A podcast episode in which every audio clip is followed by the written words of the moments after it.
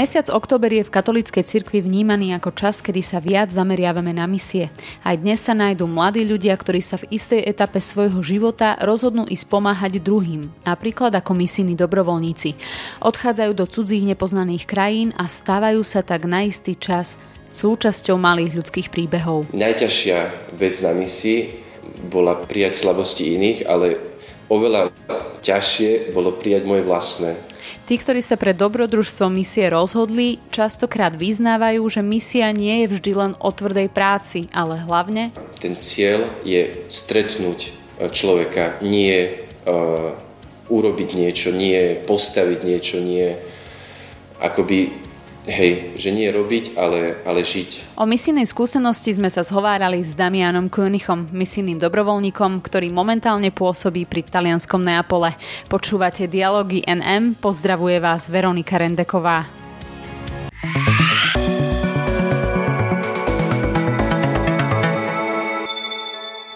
Damián König, vítaj v našom podcaste Dialogy en em. Som veľmi rada, že si prijal pozvanie, napriek tomu, že sa nenachádzaš momentálne na Slovensku. Som rada, teším sa, že si tu a že sa môžeme dneska porozprávať spoločne na veľmi zaujímavú tému. Ďakujem pekne za privítanie, za pozvanie.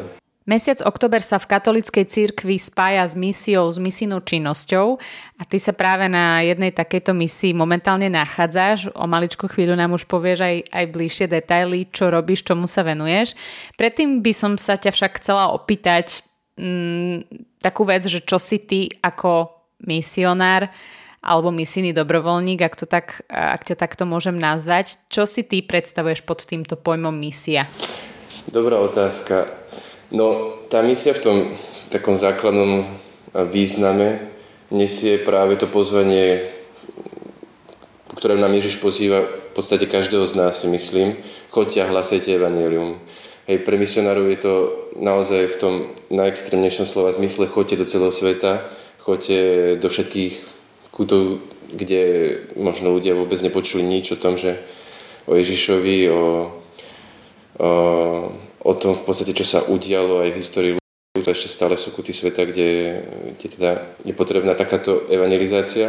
Pre mňa, tak ja teda sa nachádzam na misii v Neapole, čiže vôbec sa nedá teda hovoriť o tom, že tu by ľudia nepočuli, nevedeli, alebo že by nebolo to evangelium už ako takýmto spôsobom hlásané niekedy v minulosti. Čiže pre mňa tá misia je skôr o tom, sme tu prítomní ako, ako cirkev, ktorá sprevádza a hľada tých najposlednejších, možno, ktorí možno aj čo si počuli, uh, možno aj čo si vedia o Ježišovi, ale uh, potrebujú v podstate tú jeho, tú jeho prítomnosť zažiť, uh, doprovode cirkvi, ktorú tu reprezentujem a reprezentujem celá moja komunita. Čiže v skratke asi toľko. A prosím ťa, ty sa vôbec vnímaš ako misionár, keď ťa niekto takto oslovil, lebo ja som si to teda dovolila, tak by ma zaujímalo, že ako sa cítiš ty. Záleží. Neviem, naozaj nepovedal by som, že sa vnímam ako misionár v tom úplne v pravom slova zmysle, dajme tomu, lebo predsa len z očí voči niekomu, dajme tomu, kto žije v pralese niekde v Paname, uh-huh. uh, si poviem, dobre, tak ja som dobrovoľník, dajme tomu, hej, že... Ale, ale áno, a myslím si, že každý jeden z nás v určitom zmysle musí byť misionárom tam, kde je. A vnímam sa, že som spravil možno o krok, o dva viacej, ako, ako niekto si možno trúfne, že, že dajme tomu, že na ten rok, dva opustiť svoju krajinu, nebyť toľko v kontakte s rodičmi, s priateľmi a že naozaj žiť každý jeden deň pre ľudí, ktorí mi boli zverení. Je to... Je to Nejaký, nejaký určitý druh misie, ale niekedy naozaj si príde, prípadám iba proste ako Damián, ktorý žije v Afragole. Nie? Myslím, že viem, čo chceš povedať. A Damián, ty si študoval na vysokej škole, po vysokej škole si sa venoval audiovizuálnej tvorbe, to je všetko, čo som nejakým spôsobom o tebe zistila.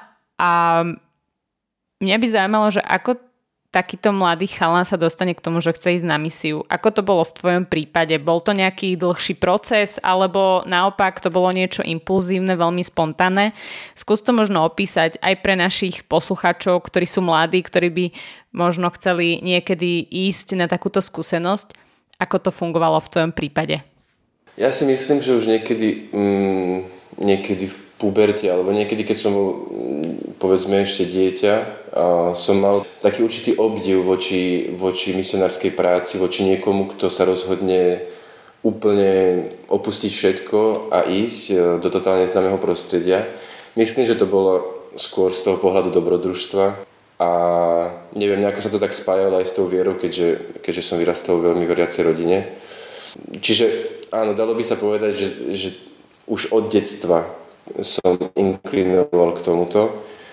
Spolu aj s mojou sestrou, ktorá, ktorá sa momentálne vracia s Panami, kde tiež vlastne bola na misii. No a potom už akože tá realita ma tak viedla kamsi, teda, jak si spomenula, som študoval, študoval som matematiku, ale som si uvedomil, že kde je ten môj detský sen, že vlastne, ke, kedy vlastne by som, by som sa mohol niečo takéto podujať, a som si uvedomil, že keď nie teraz, tak už, tak už to bude len ťažšie. Mm-hmm.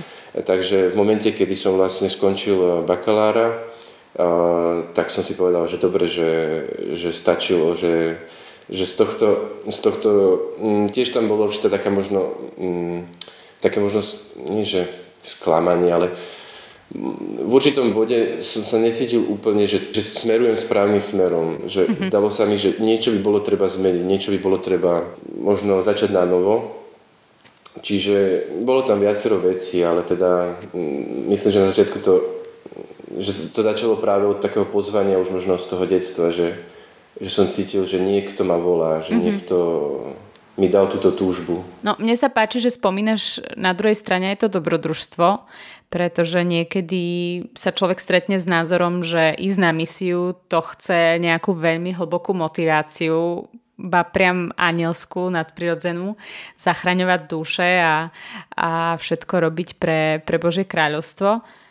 A, a pritom zabudáme, že tie každodenné ľudské prirodzené túžby sú úplne v poriadku aj v prípade tak, takéto služby ísť na misiu. A takže v tomto zmysle myslím, že, že pôsobíš ako, ako človek, ktorý je nohami na zemi. Áno, ja určite si to celkom dobre opísala, že v podstate je to veľmi jednoduché, že Ježiš, nás, Ježiš dobre vie, aký sme jednoduchí, aký sme... povedzme aj slabý v tom, že my nedokážem ani len odpovedať. Ja by som to povedal, že to pozvanie stále, že, že ani len odpovedať na to pozvanie niekedy nemáme dostatočne veľa síl, čiže on dobre vie, aký sme a tým pádom prispôsobuje aj spôsob, akým sa k nám prihovára a pre mňa to bolo na začiatku možno to dobrodružstvo, potom nejaká tá motivácia, neviem, nenastúpiť zase do školy, lebo toho bolo možno veľa, veľa, veľa vecí, jednoduché, prosté okolnosti, ktoré, ktoré človeku uh, dajú teda pochopiť, že aha, že asi toto bude tá cesta, hej, že nebolo to žiadne zjavenie z neba. Hej, mm-hmm. že... Presne tak, kašľam na, na školu a idem na misiu. Tak, áno, tak, tak, tak, no. Ty si, Damián, už niekoľkokrát povedal, že tvoja misia sa nachádza v Neapole, respektíve pri Neapole a, a ešte pred našim rozhovor si, rozhovorom si mi povedal o tom, že žiješ v komunite viac, s viacerými ľuďmi. Mňa by teda zaujímalo, a možno aj z vlastnej skúsenosti viem, že niekedy uh, napríklad tie každodenné problémy sa netýkajú až tak uh, nejakého materiálneho nedostatku, ktorý na misii zvykne bývať, ale skôr tých vzťahov, ktoré nemusia byť vždy ideálne a pred ktorými sa nedá nejakým spôsobom uniknúť, keďže na tej misii človek uh, pobudne dosť dlhý čas, tak by ma zaujímalo, že aká je tvoja skúsenosť uh, s týmto. Čo sa týka vzťahov, tak uh, je to veľká výzva práve na misii. V tom mojom prípade je to medzinárodná komunita, že v podstate ja teraz momentálne žijem s Francúzmi, s Polkou, s jedným Švajčiarom a s jednou Peruánkou. takže, uh, takže tam človek vlastne zisťuje, že zrazu, že tie kultúry sa trochu aj teda líšia. Uh, v niektorých aj nejakých banalitách, aj takých veciach ako napríklad humor. Že človek zrazu si príde trápne, lebo, lebo zrazu nikto sa nesmie na tých vtipoch, čo normálne na Slovensku sú super vtipné. Uh, takže to sú niektoré také akože veci, no také banality, ale uh-huh. potom, uh, čo si myslím, že nie je ani otázka kultúr, nejakej inej kultúry, ale skôr otázka toho, že, že nakoľko, nakoľko uh, komunita, v ktorej človek žije, dokáže, uh, dokáže akoby prijať uh, každého aj, v tý, aj s tými svojimi li, limitmi. Že v podstate toto bola pre mňa veľká škola v komunite a najväčšia akoby taká vec na misii bola, bola prijať, uh, prijať slabosti iných, ale oveľa ťažšie bolo prijať moje vlastné, ktoré na začiatku človek ani nevidí. A o to je to horšie, že ich nevidí a má pocit, že to tí iní, že to tí ostatní, že to tento teraz spravil takto, hen ten spravil hento, ten spravil tamto.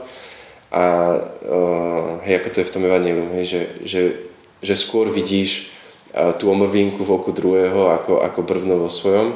No a potom zrazu uvidíš v celej plnosti, aký si ty práve slabý a ťa to úplne položí a si hovorí, že do keľa, že ako je to možné, že, že to so mnou vydržia.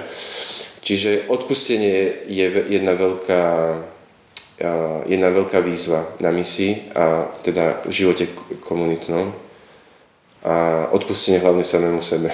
Mm-hmm. Máš pocit, že práve kvôli tomu, že je to medzinárodná komunita, máš lepšiu príležitosť poznať samého seba?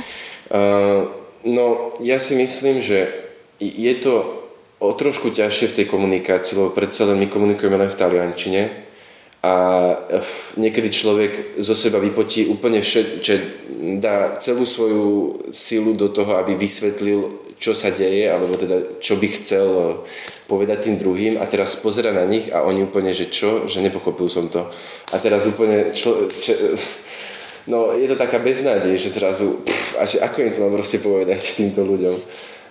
Čiže niekedy sú aj takéto situácie, ale paradoxne by som povedal, že je to aj o niečo ľahšie v tom, že, že v tom, tým, že sme, že sme o dosť iní, uh, myslím, že o trošku aj ľahšie potom prijať tie, tie rozdielnosti a byť, byť tomu akoby taký viacej otvorený tomu, že, že každý človek je iný. Možno, že medzi Slovákmi, že v podstate tam Uh, neviem, že tam sa to tak zasekne v nejakých tých uh, um, možno tých, aj tých kultúrnych uh, kultúrnych, jak sa to povie uh, ro, tej kultúrnej rovnakosti. Áno, takej homogénosti. Áno, áno, že človek nemá možno až takú motiváciu pracovať na, ne, na nejakej, dajme tomu, svojej slabosti, keď vidí, že všetci to robia takisto, hej, alebo že uh, tým pádom aj na, na základe toho, že každý sme iný, tak dokážeme čerpať aj z toho, že možno Francúzi v niečom sú,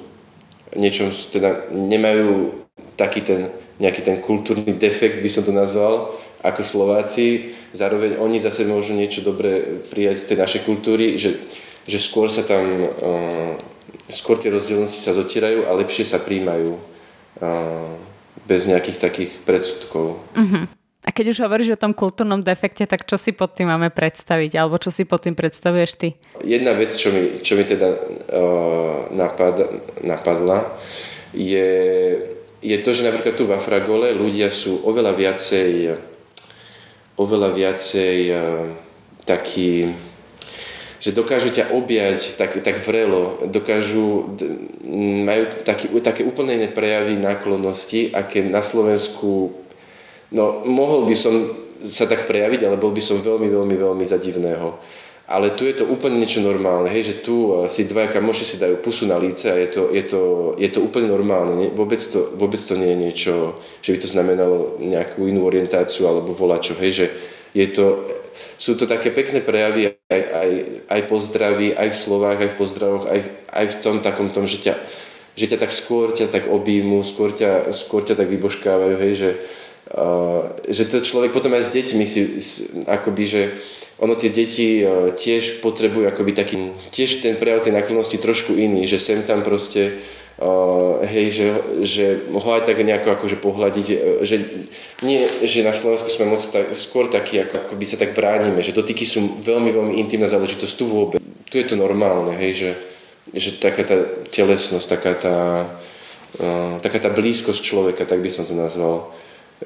Čiže napríklad v tomto, ja by som, ja by som povedal, že to je kultúrny defekt Slovákov, že sme moc takí akoby, že nedovolíme si akoby, ale je to škoda, lebo, lebo aj tie dotyky majú nejakú, nejakú, svoju, nejakú svoju úlohu v tej medziľudskej komunikácii podľa mňa. Čiže, čiže v tomto napríklad, v tomto zmysle sa zase učím tu od Neapolčanov, takej bezprostrednosti by som to nazval. Mm-hmm. No už sme asi v strede rozhovoru a ešte stále sme sa nedostali k tomu, čo robíš, tak skús prezradiť, čomu sa venuješ každý deň, aký je tvoj program a prípadne môžeš aj uh, spomenúť, vysvetliť, cez koho si sa na tú misiu dostal. Áno, čiže uh, ja som si nevybral túto destináciu, vybrala mi ju, uh, vybrala mi ju organizácia, ktorá ma sem poslala, ktorá sa nazýva Domov srdca. Je to francúzska organizácia, ktorá vznikla niekedy pred tridsiatimi rokmi. A teda, áno, teda akože, boli tam nejaké, nejak, teda sa ma aj pýtali, teda, že kam by som chcel, čo by som chcel a tak ďalej, ale nakoniec teda sú to oni, ktorí mi vyberú, že kam teda pôjdem. A vybrali mi práve tento Neapol, čo povedzme, že neskakal som od šťastia, ale, ale nakoniec som sa tu dosť našiel, že myslím si, že to bola dobrá voľba. No a tá charizma Domova srdca je, je veľmi jednoduchá, pretože uh, v podstate nemáme, uh, s misiou neprichádza nejaká konkrétna náplň. Že teraz nie sme, že učitelia, nie sme, že lekári, nie sme, uh, ja neviem čo, uh, nie sme nejakí sociálni pracovníci, sme proste, proste sme. A to, v čom je to pekné, je to, že že nesnažíme sa veci robiť, snažíme sa žiť. Snažíme sa žiť blízko ľudí, blízko našich priateľov, ktorí sú nám zverení, ktorí, ktorí sú už roky častokrát, že poznajú dobrovoľníkov, čo boli predo mnou. Čiže ja, sa, ja vlastne prídem a zrazu sú tu ľudia, ktorí ma vítajú, ktorí ma majú radi, ktorí ma berú ako člena rodiny. Len preto, že som, len preto, že som prišiel, len preto, že poznám Domov srdca, čiže uh, no a tá moja náplň je byť skutočne ich priateľom. Čiže často sú to teda ľudia, často sú to ľudia veľmi chudobní alebo nejakým spôsobom trpiaci. Našimi priateľmi sú častokrát ľudia, ktorí nevedia čítať, písať, aj keď možno je to ťažké si predstaviť, že v Taliansku sú, stále sú ľudia, ktorí teda nevedia čítať. Čiže sú to aj takíto ľudia, potom sú to ľudia, ktorí sú často osamelí, hej, že buď sú starí, ale niektorí aj mladí. Stane sa, že sú aj ľudia, ktorí, ktorí sú veľmi, veľmi sami a majú možno tridsať, tridsaťpäť rokov. Čiže nejakým spôsobom trpia toto samotou, potom chorí. Hej, čiže toto je taká tá naša akoby najbežnejšia kategória ľudí, ale nie je to pre nás nejaký, nejaký limitujúci faktor, že nie je to teda, že, že príde za nami niekto, kto nemá nejaké, hej, že nemá nejaký defekt, tak nepovieme mu, že prepáč, že my sme tu pre tých, ktorí sú handicapovaní, ale pre, hej, že nie, že my sme v podstate, my sme tu v podstate pre všetkých, ktorí nejakým spôsobom sa nám otvoria a dajú nám tú príležitosť byť ich priateľmi. Čiže je to skôr také sprevádzanie, by som to nazval, skrz to, že máme teda sľuby čistoty, chudoby, poslušnosti a, a naša, naša misia je doprevádzaná aj modlitbou, máme Najsvetejšiu sviatosť, v každom dome je vlastne kaplnka s Najsvetejšou sviatosťou a potom je to aj táto služba, kedy sme tu vlastne pre ľudí, ktorí sú nám na blízku. A potom prichádzajú aj praktické veci. Niekedy akoby už tá krajina ponúkne sama o sebe niečo, nejaký, nejaký ten praktický moment, kedy môžeme stretnúť tých ľudí. Napríklad pre mňa sú to ihriska v Sališele, v chudobnej oblasti na okraji Afragoly, kam chodím a niekedy, niekedy tam umývam, upratujem, alebo som na bare, alebo sa hrám s chalami futbal. Ale stále akoby ten cieľ je stretnúť človeka, nie uh, urobiť niečo, nie postaviť niečo, nie akoby, hej, že nie robiť, ale, ale žiť. Máš úplnú pravdu. A keď sa povie Neapol, tak viacerí z nás si tu asi predstavia okrem uh, krásnych uličiek a, a špecifického talianského prízvuku aj um, vyčíňanie nejakých mafiánskych skupín, tak mňa by zaujímalo, že, že aká, je, ako, aká je tá tvoja skúsenosť s touto každodennou realitou tých miestnych ľudí? No aká je realita? No, mm, našou úlohou nie je teraz akože nejako hľadať, nejako moc sa akoby rýpať v týchto veciach. Ono to pre tých ľudí nie je ani až také príjemné, pretože predsa len je to, je to, ich, je to ich každodenná realita. Už len to, hej, že polovica našich kamošov chodí k nim kupovať cigarety. Potom Hej, tak akože sú to drogy a, a výpalníctvo, ale ono už je to niekedy aj v takom, teda v takom nejakom rozmere, že, že oni majú akoby aj firmy už, ktoré, ktoré prídu a ponúknú, ponúknú sa to volá, že vigilanca, že v podstate es bé es služby, hej. Oni prídu a povedia, že, a že o, chcete, aby sme, teda, že aby sme vám chránili váš objekt. A väčšinou je to tak, že akurát ráno po tom, čo ich niekto vykradol, hej, čiže ráno potom hneď príde táto nejaká es bé es služba a teda pýta sa, že no, že, že chcete, aby sme vás ochránili a že, no, že, že a ako, a čo, nainštalujete kamery a čo? A že nie, že však zaplatíte, tu vám dáme faktúru a máte pokoj, hej. Čiže, čiže v podstate nejakým takýmto spôsobom oni, uh, v podstate je to akoby taká, taká legálna služba, hej, niekedy. Čiže nejakých takýchto rozmeroch to tu funguje. Momentálne je to dosť decentralizované, pretože v podstate tá originálna mm, rodina, ktorá, ktorá to viedla, je nejakým spôsobom v roz, rozpade. A myslím si, že vôbec už e, tie členovia nežijú alebo, alebo poutekali. Takže momentálne je to celkom chaos. A práve to naše mesto teda Afragola je, je jedno z tých takých akože vychýrených oblastí, alebo teda neslávne známych, a speč, špeciálne oblasť Sališele, kde máme vlastne ihriska, kde sa teda dejú veci a teda rôzne, rôzne aj vraždy, aj takýto predaj drog a týchto, týchto vecí. Čiže, čiže asi toľko by som vedel o tom povedať a potom už, hej, potom si nemyslím, že, že akože že treba nejako viac o tom rozprávať, už človek mm-hmm. si ten obraz vie spraviť aj sám. Jasné. A Damián, mnohí dobrovoľníci, alebo teda misionári, ktorí šli na misiu, tak hovoria, že celá tá skúsenosť, ten pocit, s ktorým odchádzali na misiu, bol úplne iný ako pocit, s ktorým prichádzali z misie. A teraz mám na mysli hlavne to, že ľudia odchádzali na misiu s tým, že chcú druhým pomáhať, že chcú šíriť dobro a podobne. A keď sa vrátili z tej misie, tak pocitili, že v podstate tá celá misia bola o tom, že oni dostali viac, ako odovzdali. Vnímaš to rovnako? Ja si myslím, že už aj samotný zakladateľ v podstate chápal túto skutočnosť, že v podstate nás, my dobrovoľníci máme také viaceré mená, by sa dalo povedať, v, takej, v tej našej komunite, hej, že jedno je priatelia detí a ďalšie je niečo, čo by sa dalo preložiť ako hľadači Boha. Čiže tou našou prvou úlohou, častokrát sa o tom aj rozprávame, je hľadať Boha na prvom mieste a stotožňujem sa s tým, že tá misia pomáha hlavne mne, hlavne mne samému. Častokrát ľudia si predstavujú, že človek akoby nájde tu, pochopí, čo to je chudoba, nájde chudobu a potom sa naučí žiť jednoduchšie. Ja by som povedal, že toto možno, že aj áno, ale nemyslím si, že, že je to hlavne to. Myslím si, že uh, to, čo sa v človeku deje počas misie, je, že si uvedomuje, uh, že vzťah, vzťahy, ktoré mu boli zverené počas jeho, počas jeho misijného pôsobenia, sú darom od Boha. A nadobudne k nim úplne iný vzťah. Pre mňa to bolo veľké, veľké očisťovanie toho, ako človek vníma priateľstvo, ako človek vníma vzťahy. A myslím si, že mi to veľmi pomohlo aj v mojom osobnom živote v tom, že zrazu, keď vidím druhého človeka, už sa na ho nepozerám takisto, ako som sa pozeral predtým, že zrazu si uvedomujem, že je pre mňa určitým tajomstvom, na ktoré nemám v žiadnom prípade právo. Aj keď je to možno môj najlepší priateľ, ja nemám právo akoby nejakým spôsobom ho súdiť alebo, alebo vstupovať do, do, jeho, do jeho reality, ktorá, ktorá je úplne iná, ako si môžem predstaviť.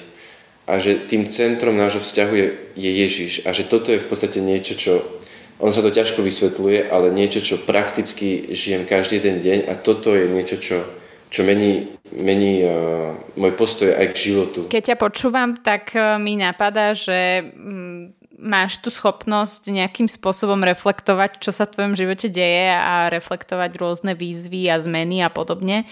A napadá mi, že či si myslíš, že, že by misionár, misijný dobrovoľník, hoci kto, kto chce ísť na misiu, by mal mať nejaké isté predpoklady a isté vlastnosti, alebo je to skutočne pre každého?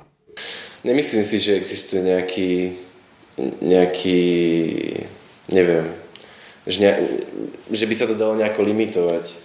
Určite nie, pretože, pretože každý jeden z nás je pozvaný do určitej takejto misie. Misijnej služby v rozmere aj možno žiť tam, kde sme, ale žiť naplno, žiť, žiť s Bohom. Aby človek sa vydal na misiu, mal by hlavne chcieť, mal by hlavne mať, mať tú túžbu a, a rozpoznať, že áno, že toto je to, do čoho Boh volá, pretože určite si nemyslím, že každý jeden kresťan je povolaný do špeciálnej takejto nejakej, nejakej služby. Ale verím v to, že každý jeden z nás má tú svoju akoby osobnú misiu. Aj keď možno nikdy neopustí svoju krajinu alebo svoje mesto, tak každý jeden z nás by mal hľadať to, do čoho Boh volá. A toto nie je limitované žiadnymi osobnostnými črtami, či niekto vie spievať, či je niekto pekný, škaredý, či niekto je športový typ, nešportový typ. Boh nás stvoril tak, ako nás stvoril, vie, prečo nás stvoril, tak, ako nás stvoril. A povoláva každého jedno z nás. A myslíš si, že je misia aj pre veriacich, keď už hovoríš aj o tom poslaní pre každého z nás? Myslím si, že nie. Prečo?